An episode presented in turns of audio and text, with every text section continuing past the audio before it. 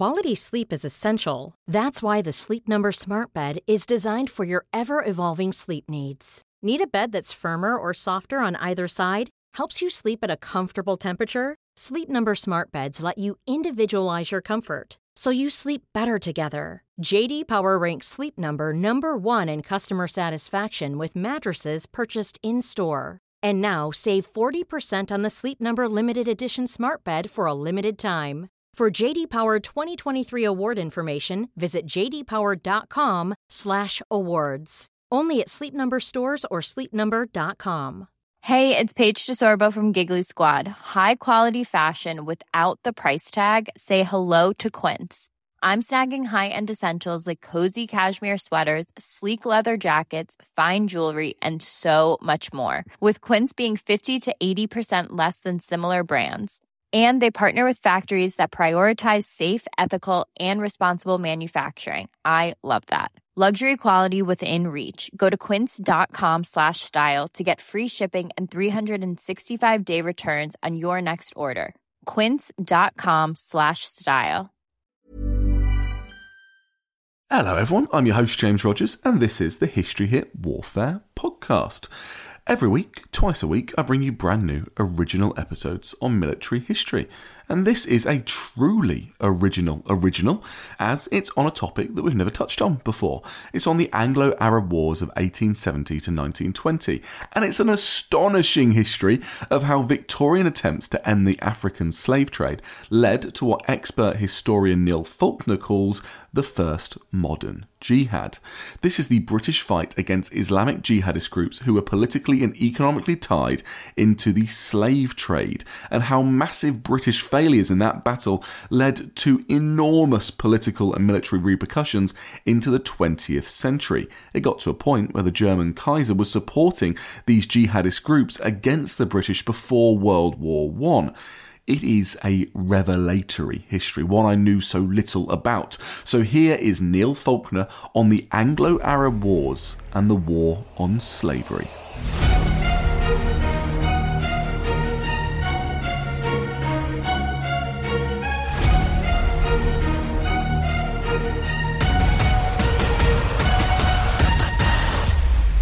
Hi, Neil. Welcome to the History Hit Warfare podcast. Thank you so much for taking the time to come on. Great pleasure to be here. It is great to have you on because we're discussing a topic and a period of history that we have never covered on warfare before.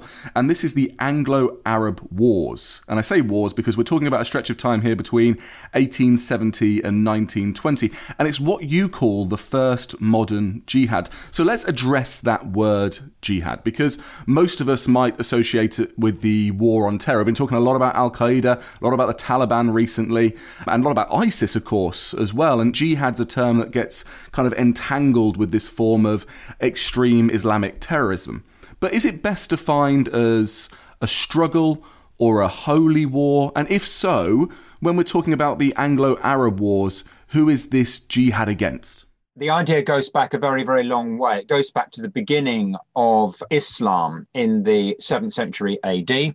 So, the great wave of Arab conquests in the 7th and the 8th centuries AD, they are jihadic wars, they are holy wars. And it's there as part of Islam right up to the present. So, for example, when Saladin mounts his great counter-offensive against the Crusaders, in the 12th century AD, he brands it as a jihad, as a holy war. Let's be clear, it's not just an Islamic idea, it's an idea which is there in other religions too, not least the Christian religion.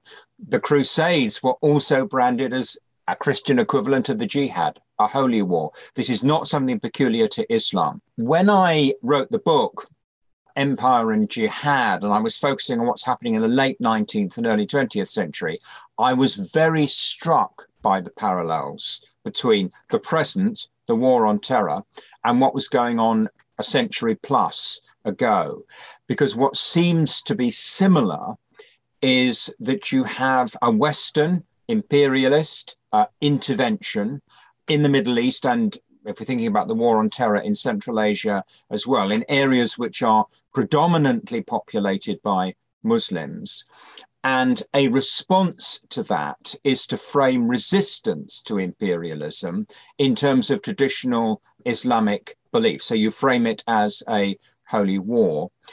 And I called it the first modern jihad because what we're seeing really in the late 19th century is the revival of what is effectively a medieval religious idea to create a way of binding people together into a resistance movement. Having said that, let me stress that I don't see this as in any sense a positive development, as a progressive development. I mm-hmm. think it was very different in the 12th century, where the Islamic resistance to the Crusades is something that, you know, most people I think would identify with as a legitimate response to what was going on. But I think what's happening in the late 19th century, just as what is happening in the world today is essentially a regressive, reactionary, backward response to the threat represented by imperialism, which is why in the book, and I would say the same about the war on terror today, I see the whole situation as essentially dystopian,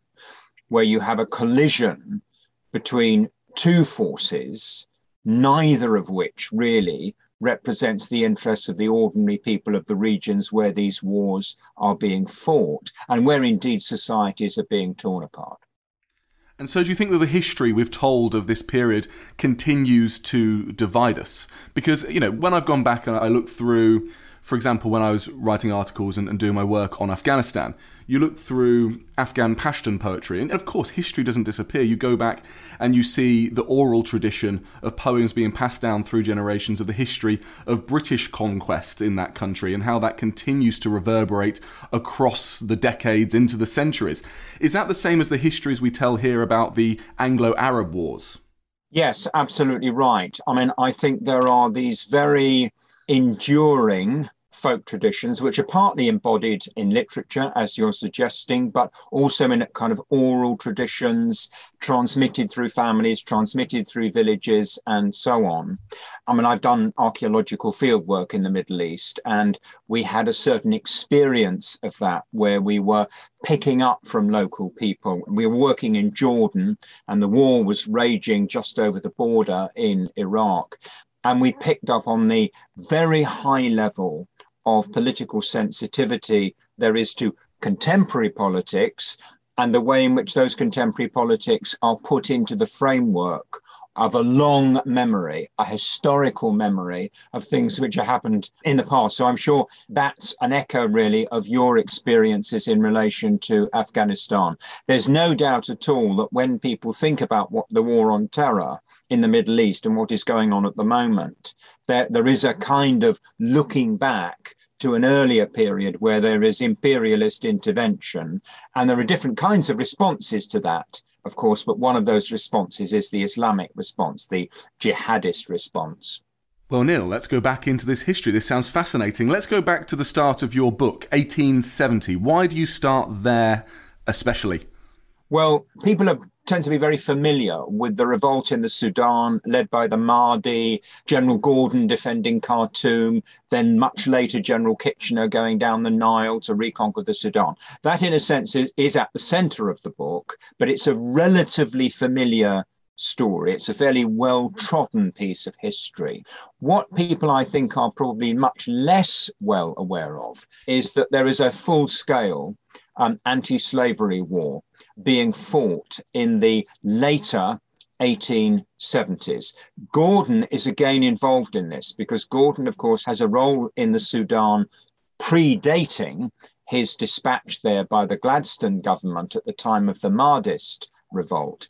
And Gordon, as the Governor General of the Sudan in the 1870s, has a number of officers under him who are effectively fighting a war to try and eradicate the slaves trade, with the slave hunting going on in the south of the Sudan, and then slave trails, movements of captives to the north towards the Mediterranean, coming through the rest of the Sudan.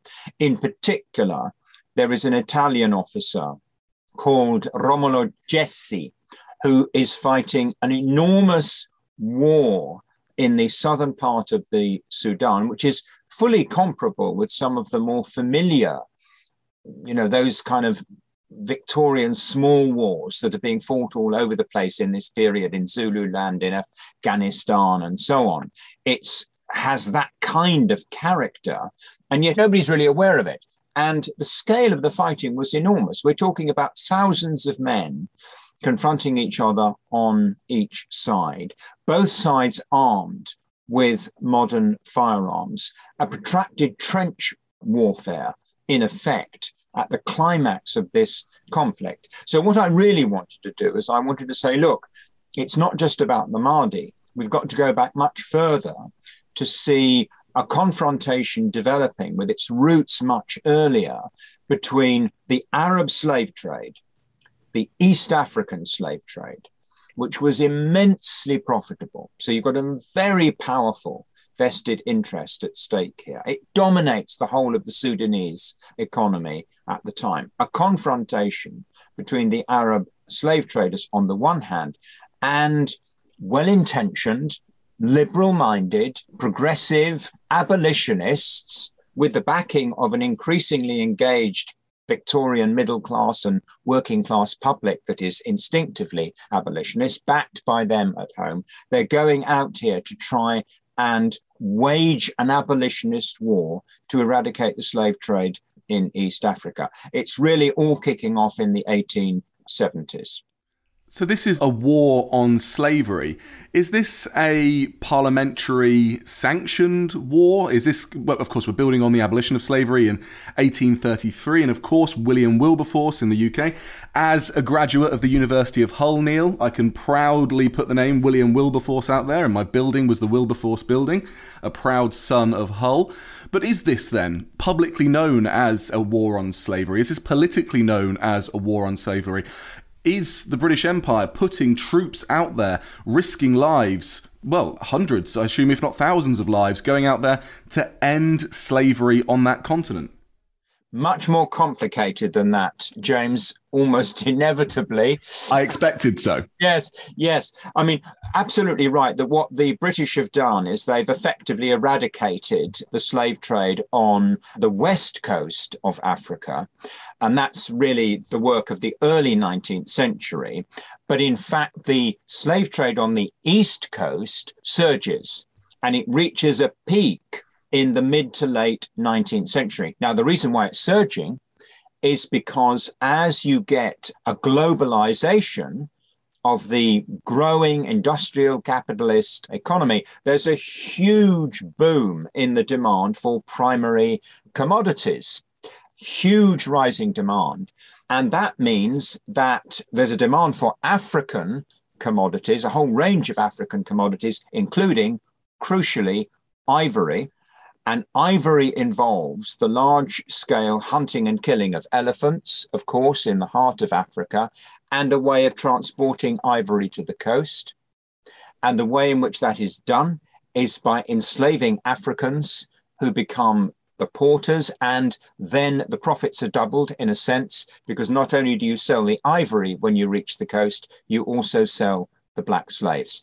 Those two things, there's a kind of ivory slave nexus and a boom in this trade. Now, the British were not particularly involved in this, but what certainly happens is that the Victorian public, which is abolitionist for all kinds of reasons religious reasons, moral reasons, political tradition, the idea that Victorian England represents civilization and there's nothing civilized about slavery, all of those things very engaged Victorian public. And one man in particular, there are others involved in this, but one man in particular plays a central role in ratcheting up this abolitionist sentiment inside England, and that is David Livingstone. So the book actually begins with David Livingstone's explorations. Ah, yes, Livingstone's explorations. So this is it's, oh, okay. Hang on. Let me dig back in my mind. This is Victoria Falls, right? Reaching the mouth of the Zambezi on yes. the Indian Ocean in what 1850 something. Oh, go on, help me. And this triggers the scramble for Africa. That's what I'm getting at, right? No, I think that's right. Most of the explorers are actually British. Yes. David Livingstone is the most high profile of them. He was originally a missionary in southern Africa, but he gets bored with being a missionary and decides to become an explorer. And he heads off from southern Africa into the interior. So he's moving from south to north initially, hits the Zambezi. And it's when he first hits the Zambezi in really the heart of Africa that he has his first encounter with the slave trade.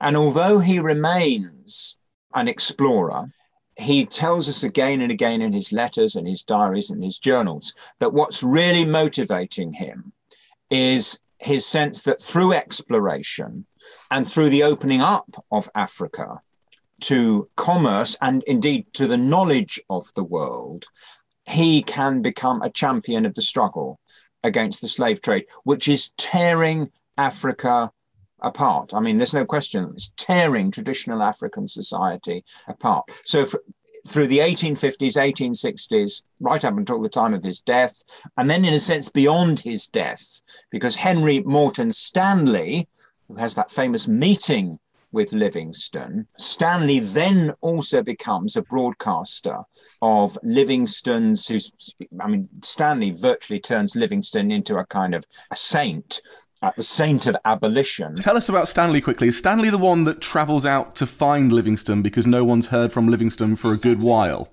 Yes, eh, that's exactly right. And he's a very interesting guy too. He was originally British, workhouse boy, very troubled origin, ended up in the United States, and he made a you know he made a very successful career for himself as a newsman, as a journalist.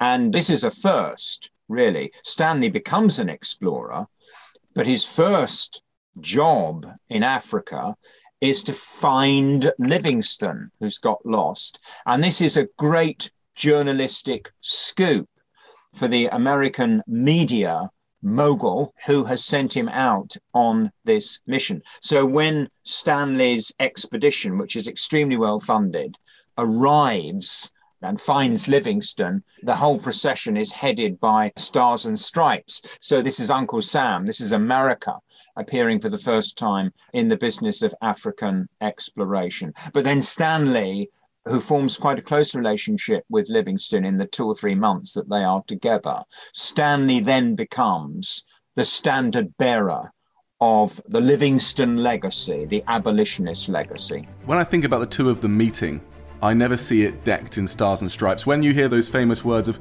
Dr. Livingstone, I presume, you don't see the Star Spangled Banner behind you. And I kind of want to leave it that way. But I think you've, you've, you've ruined that for me, but you've educated me at the same time.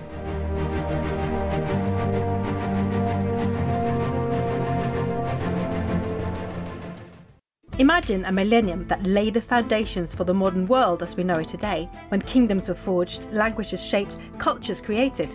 I'm Dr. Cat Jarman, and on Gone Medieval, my co host Matt Lewis and I will tell you just why the so called Dark Ages really weren't that dark after all. Subscribe to Gone Medieval by History Hit wherever you get your podcasts.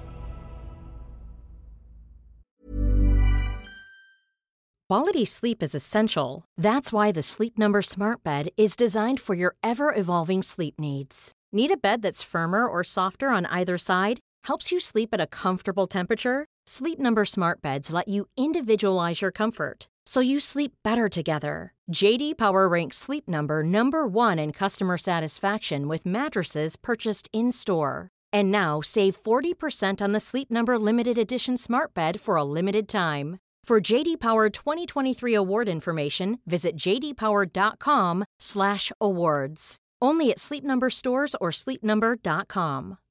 Millions of people have lost weight with personalized plans from Noom, like Evan, who can't stand salads and still lost 50 pounds. Salads, generally, for most people, are the easy button, right? For me, that wasn't an option. I never really was a salad guy. That's just not who I am. But Noom worked for me. Get your personalized plan today at Noom.com. Real Noom user compensated to provide their story. In four weeks, the typical Noom user can expect to lose one to two pounds per week. Individual results may vary. This Mother's Day, treat mom to healthy, glowing skin with Osea's limited edition skincare sets. Osea has been making clean, seaweed infused products for nearly 30 years. Their advanced eye care duo brightens and firms skin around your eyes, while the Golden Glow Body Trio nourishes and smooths skin all over. Go to OSEAMalibu.com and use code MOM for 10% off your first order site wide.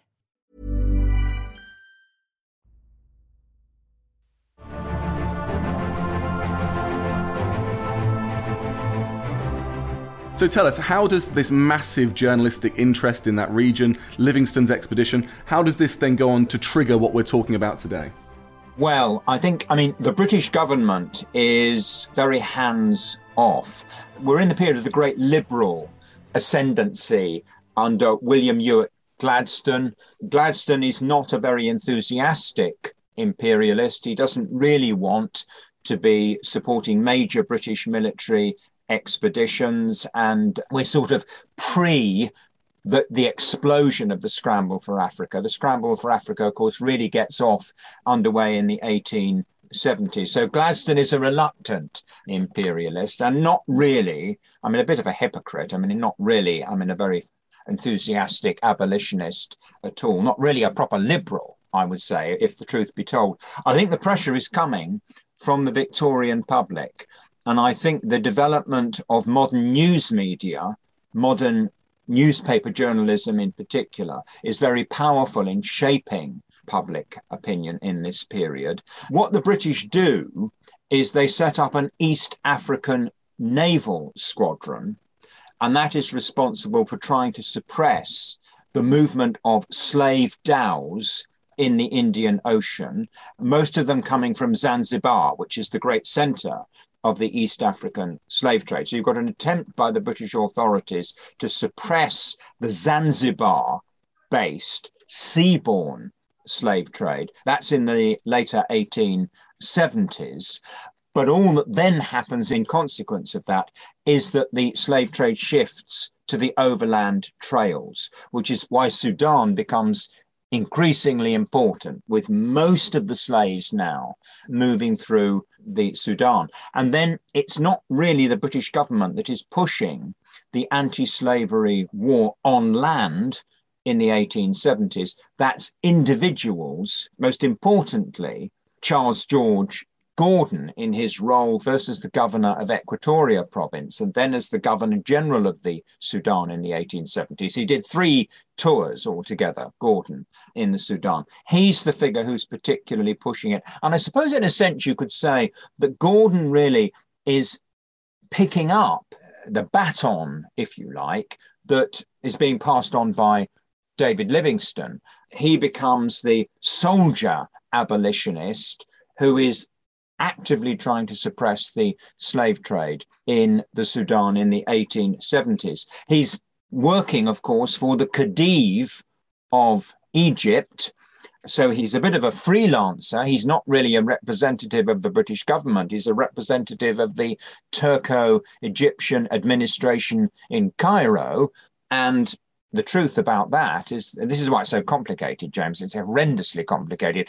Your listeners need to read the book really to get all the complexities. But you see, what the Khedive of Egypt is really interested in is consolidating Turco Egyptian rule in the Sudan and indeed profiting from the slave trade. But Gordon, as a British abolitionist, provides very good cover for this. And the anti slavery war, which Gordon and his officers wage in the late 1870s, is a very real one. Absolutely, no, and it sounds it. But is this kind of the case where Gordon's in a situation where my enemy's enemy is my friend for now, at least. So he's going to push through and take on slavery as best he can in these regions.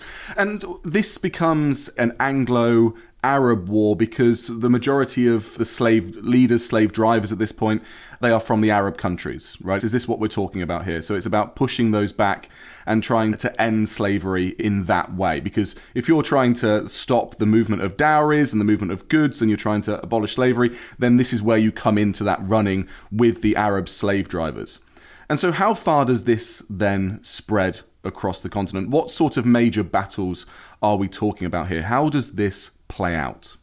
Well, I mean, of course, the Arab slave trade goes back a very long way. It goes back to the medieval period. So you've got large numbers of Arabic speakers, people that loosely be described as Arabs, who of course are settled across the region. And there's been a certain amount of intermixing as well with the local population. So a lot of the slave traders are actually Arab Swahili. A lot of the slave traders based on the island of Zanzibar could be described in that way. And a lot of the Sudanese I mean, they are, of course, they're Arab in the sense that they speak Arabic, they're Muslims, but of course, the Sudanese are a different people from the people of Arabia. So the term Arab is used in, in a very sort of generic, or I'm using the term Arab in a very generic sense. And what you've got is a huge infrastructure based upon the slave trade that extends across a very large part of Africa, but with Sudan becoming absolutely central as you get the suppression of the slave dhows in the Indian Ocean and the overland routes becoming that more important in the context of this general boom in the slave trade. Now, the epicenter really of the conflict that we are describing is, of course, what happens in the Sudan. There is an Egyptian nationalist revolution in 1881, 1882, led by Colonel Arabi uh, Pasha, which is an attempt to overthrow the regime of the Khedive, which is essentially a collaborationist regime controlled by the British and the French, really, and representing the interests of Anglo French finance. Which Egypt is heavily in debt. There are regular flows of interest payments to the French and the British banks. The Khedive collaborates with that high levels of taxation in Egypt. So the Egyptian peasantry effectively being taxed in order to pay interest to Anglo French bankers. It's a kind of you know colonial setup. There's a revolutionary movement led by Colonel Arabi Pasha to challenge that and to assert Egyptian independence and to chart really a new direction for Egypt. This is a, basically a modernizing liberal movement, and that is smashed by the British. It's smashed by a military intervention. The Battle of Tel el Kebir is the decisive confrontation where Garnet Wolseley leads an expeditionary force, confronts the Egyptian army on this battlefield and smashes it. And the British then restore the Khedive.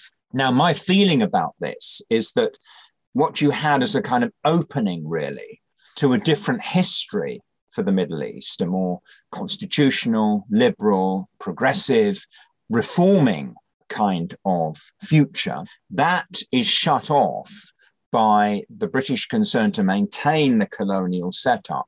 And that creates the space, I think, politically, it creates the space for the development of a different kind of challenge. But it's a challenge which is backward looking, essentially medieval, profoundly reactionary. And that is the Islamist response. And it's led by a religious teacher who we know as the Mahdi, which means the guided one or the expected one, who's a prophet for a kind of apocalyptic struggle to restore the true faith and to spread the true faith. And indeed, you know, in the more extreme forms of jihadist ideology, the idea is that the whole world is going to be converted and turned into an Islamic caliphate. And the Mahdi certainly has that kind of vision, if you like. And he announces his mission in 1881. And you get a, a gradual building of the Mahdist movement across the Sudan, which is a reaction primarily against Turco Egyptian imperialism. It's, you know, because the Sudan is under Turco Egyptian rule, high levels of taxation, high levels of forced labor, lots of resentment. And then, of course, the Khedive has been sending in British officers who have turned out to be abolitionists, threatening the Arab slave trade and so on. So the whole Mahdist movement really is powered by this drive to get rid of the Turco Egyptian administration and, crucially, crucially, to protect the slave trade, the Arab slave trade. So this is a slave traders' revolt. And in response to that slave traders' revolt, General Gordon is sent back by the Gladstone government to try and organize an evacuation of the garrisons and of people who are under threat from the Mahdist revolt. And that creates the context for us finding Gordon at Khartoum, unable to carry out his mission because of the scale of the insurgency that's raging all around him across the Sudan. Tremendous pressure builds up in Britain to rescue Gordon that the government has sent into this very dangerous situation. And then you get this expedition, which is sent down the Nile. Again, it's led by Garnet Wolseley, this expedition which is sent down the Nile in 1884 to rescue Gordon and all of those others who want to come out with him from the Sudan. And a series of major battles then fought between different elements of Wolseley's expedition and the Mahdists. So before we get down to the details of Wolseley's expedition, let's just tie that together because you explained it so well. It, it, shows, of course, that war is a continuation of politics by other means, right? So the British establishment aren't particularly bothered with enforcing the abolition of slavery until a point where they're a bit worried that the status quo in Egypt is going to fall. And so you start to tie all of this together and it becomes a bit of a double threat to the British establishment, right? And then they tie in Gordon's mission in with the fact that if Gordon's successful, then it also ties into them maintaining the status quo in Egypt. So this is masterful politics at its best here. The politicians in Britain only get interested when their taxpayers' money might not start coming back to them from the Egyptian regime. And so they, they're sent off, Wolseley sent off to go and save Gordon. So, how many troops are we talking about here? We're talking about an expedition that numbers in the tens of thousands. If you're talking not just about the kind of frontline troops, but all of the kind of line of communications, personnel as well. This is a pretty large scale military intervention, tens of thousands of personnel involved altogether. But of course, because of the distances involved, the spearhead is very, very small indeed. So you're talking only about a thousand, two thousand to form the camel corps that then goes across the desert in this kind of dash to rescue Gordon. This is the fundamental problem with campaigning in the Sudan. The Sudan is absolutely vast, communications are primitive, and you are in the desert. And of course, what they say about the desert is that there are three priorities, and they are water, water, and water. And then after water comes the other supplies that you somehow got to get to your spearhead. And this is Wolseley's problem. It takes him a long time and it's logistically very complicated to set up an effective system of communications and supply and to project military force southwards down the Nile to Khartoum, which is why he makes the decision to form a, a camel corps and do a quick dash across the desert with a comparatively small force to try and get to Khartoum before Gordon is overwhelmed. And that gives us these sort of very dramatic encounters in the desert the Battle of Abu Klea, the Battle of Abu Kru, and then the desert column reaches Matemma on the Nile, some distance north of Khartoum. And then there's a, a river gunboat final dash up the river to try and get to Khartoum, to try and get some force into Khartoum before it falls. And of course, it arrives a day or two after the fall of the city to the Mahdist forces, um, which is one of the reasons why the, the story is so famous, you know, that it's a last minute dash that just fails to rescue Gordon, who is supposedly cut down on the steps of the governor's palace in Khartoum. And let's just think about the scale of that expedition, of that mission across there, because to put it into some sort of perspective, I mean, what country can we compare it to? So the size of Sudan is about what, six, seven, eight times bigger than the United Kingdom? And so that's the sort of distance we're talking about here. And so to fall short by a day is tr- truly, truly tragic, isn't it? And what happens to the gunboat then when they get through and they get there and they're faced by, well, the fall of Khartoum?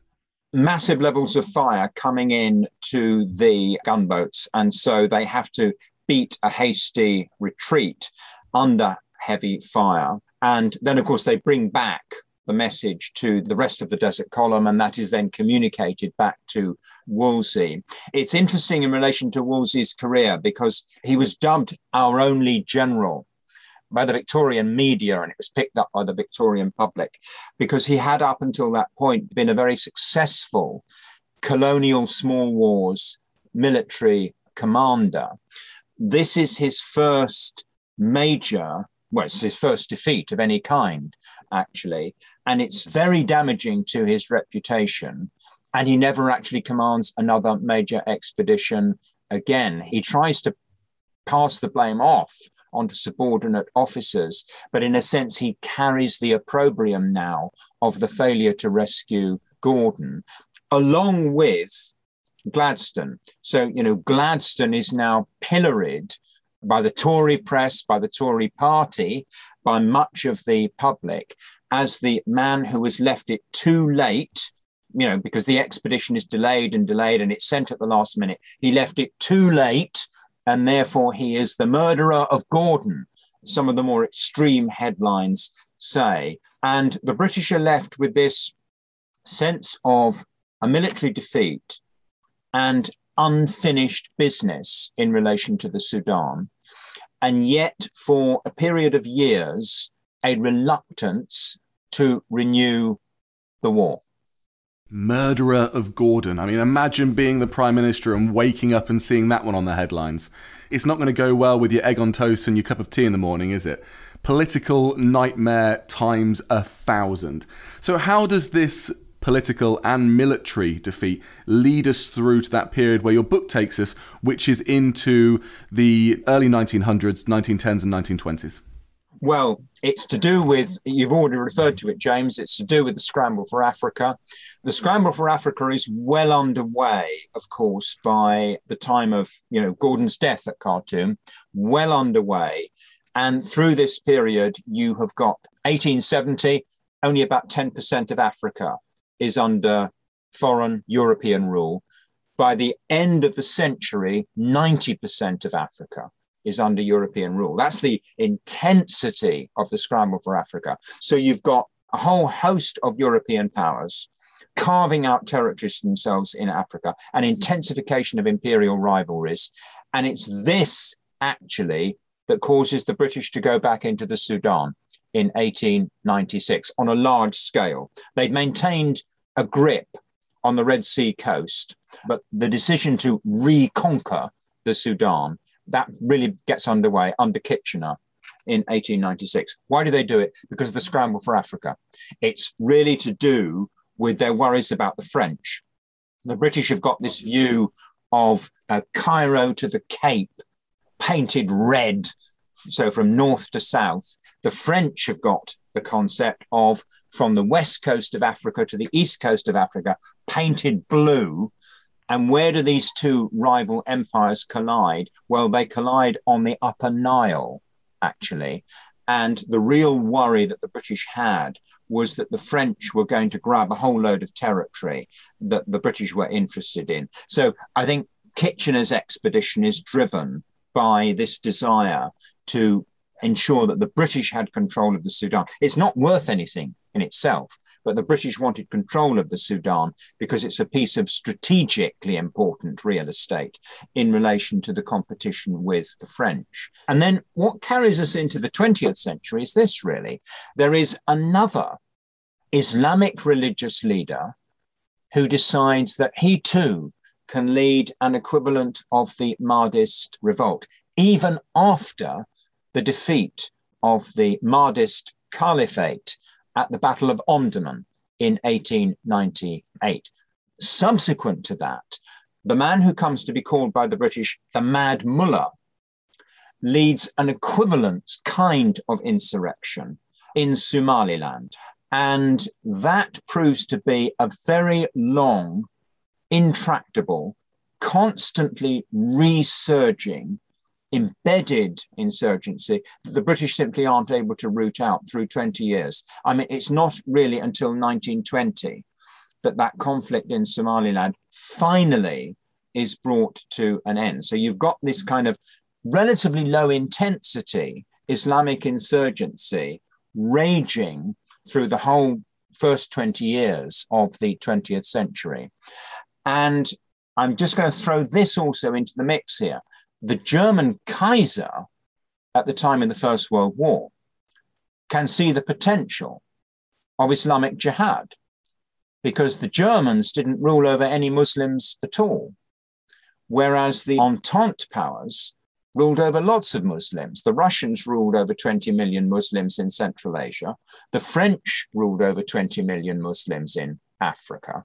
The British, if you put together Africa and the Raj, India, ruled over 100 million Muslims. So, what does the Kaiser do between 1914 and 1918? Everything he possibly can to stir up an Islamic jihad that will destabilize the empires of his enemies during the First World War. And that bears limited fruit, but it bears some fruit, notably with the revolt of the Senussi in the Western Desert in 1915 1916, which involves a diversion of British military resources to suppress it. The British obsessively worried that they're going to lose control, particularly of Egypt. They've got the Ottoman Turks that they're fighting on one side. They've got the Senussi, they're fighting on the other side. They've got the example of the Mad Mullah in Somaliland, not so very far away. They've got the memory of the Mahdist revolt in Sudan. So you can understand how British imperial administrators at the time of the First World War are really worried about the possibility that there could be a jihadist type revolt in Egypt and they could lose control of Egypt and therefore control of the Suez Canal, which is an absolutely critical supply line in the context of the First World War. So there's tremendous sensitivity around the whole business of Islamic jihad during the First World War. That is fascinating, and I knew so little about it because it really brings us up to date and provides that context for the First World War. What the Kaiser is doing there is, well, a classic maneuver. It's small jabs at the British to keep them busy and to divert resources and to weaken them as much as you can. You know, you put enough pinpricks in there, and you know, you're going to lose enough blood over time that you're going to be weaker and weaker and weaker. And of course, it brings us back to an age old theme of great power politics. When you see the rise of a, uh, well, what we'd call today a, a terrorist organization, whatever the political motives are behind that, there is usually some sort of state support in the background there as well bubbling away, lighting the fire, keeping them supplied, keeping them funded, because they're against another state, which is an enemy. Neil, thank you so much for this amazing tour de force history. Tell us, where can our listeners buy the book? Well, hopefully, you know what they say, don't you, James? at, all good bookshops. What I can say is that Waterstones, we had a very nice review in the Times, and we've now just had a review in the Wall Street Journal. And I'm told by my publisher that Waterstones have been upping their orders as a result of these reviews. So your listeners should be able to find it in the local bookshop that's what we like to hear. Great to hear the reviews. And just to make sure everyone can search for it, give us the full title. It is Empire and Jihad The Anglo Arab Wars of 1870 to 1920, published by Yale University Press. Perfect. That's what we like to hear. Neil, thank you so much for coming on the Warfare podcast. You are always welcome. Thank you very much, James.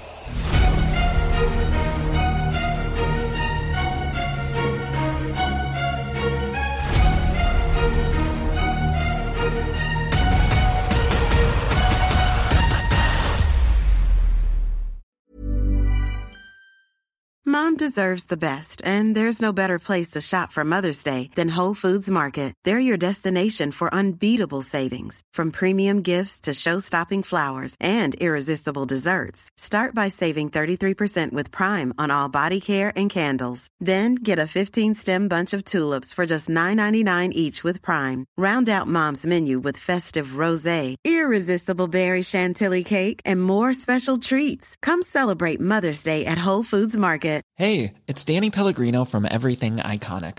Ready to upgrade your style game without blowing your budget? Check out Quince. They've got all the good stuff shirts and polos, activewear, and fine leather goods, all at 50 to 80% less than other high end brands.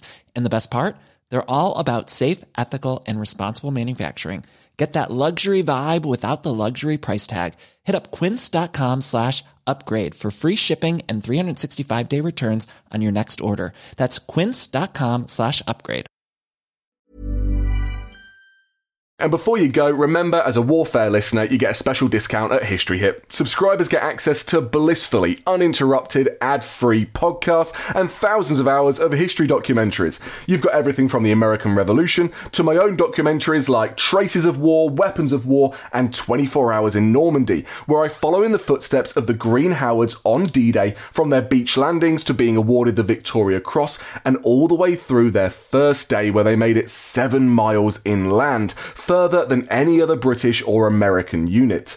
So head over to historyhit.com forward slash subscribe or follow the link in the show notes and use the code WARFARE to get 50% off your next three months. That's the code WARFARE to get 50% off. And if you're an Apple listener, you can subscribe for new ad free episodes within the app. So give it a go. I know you're gonna love it.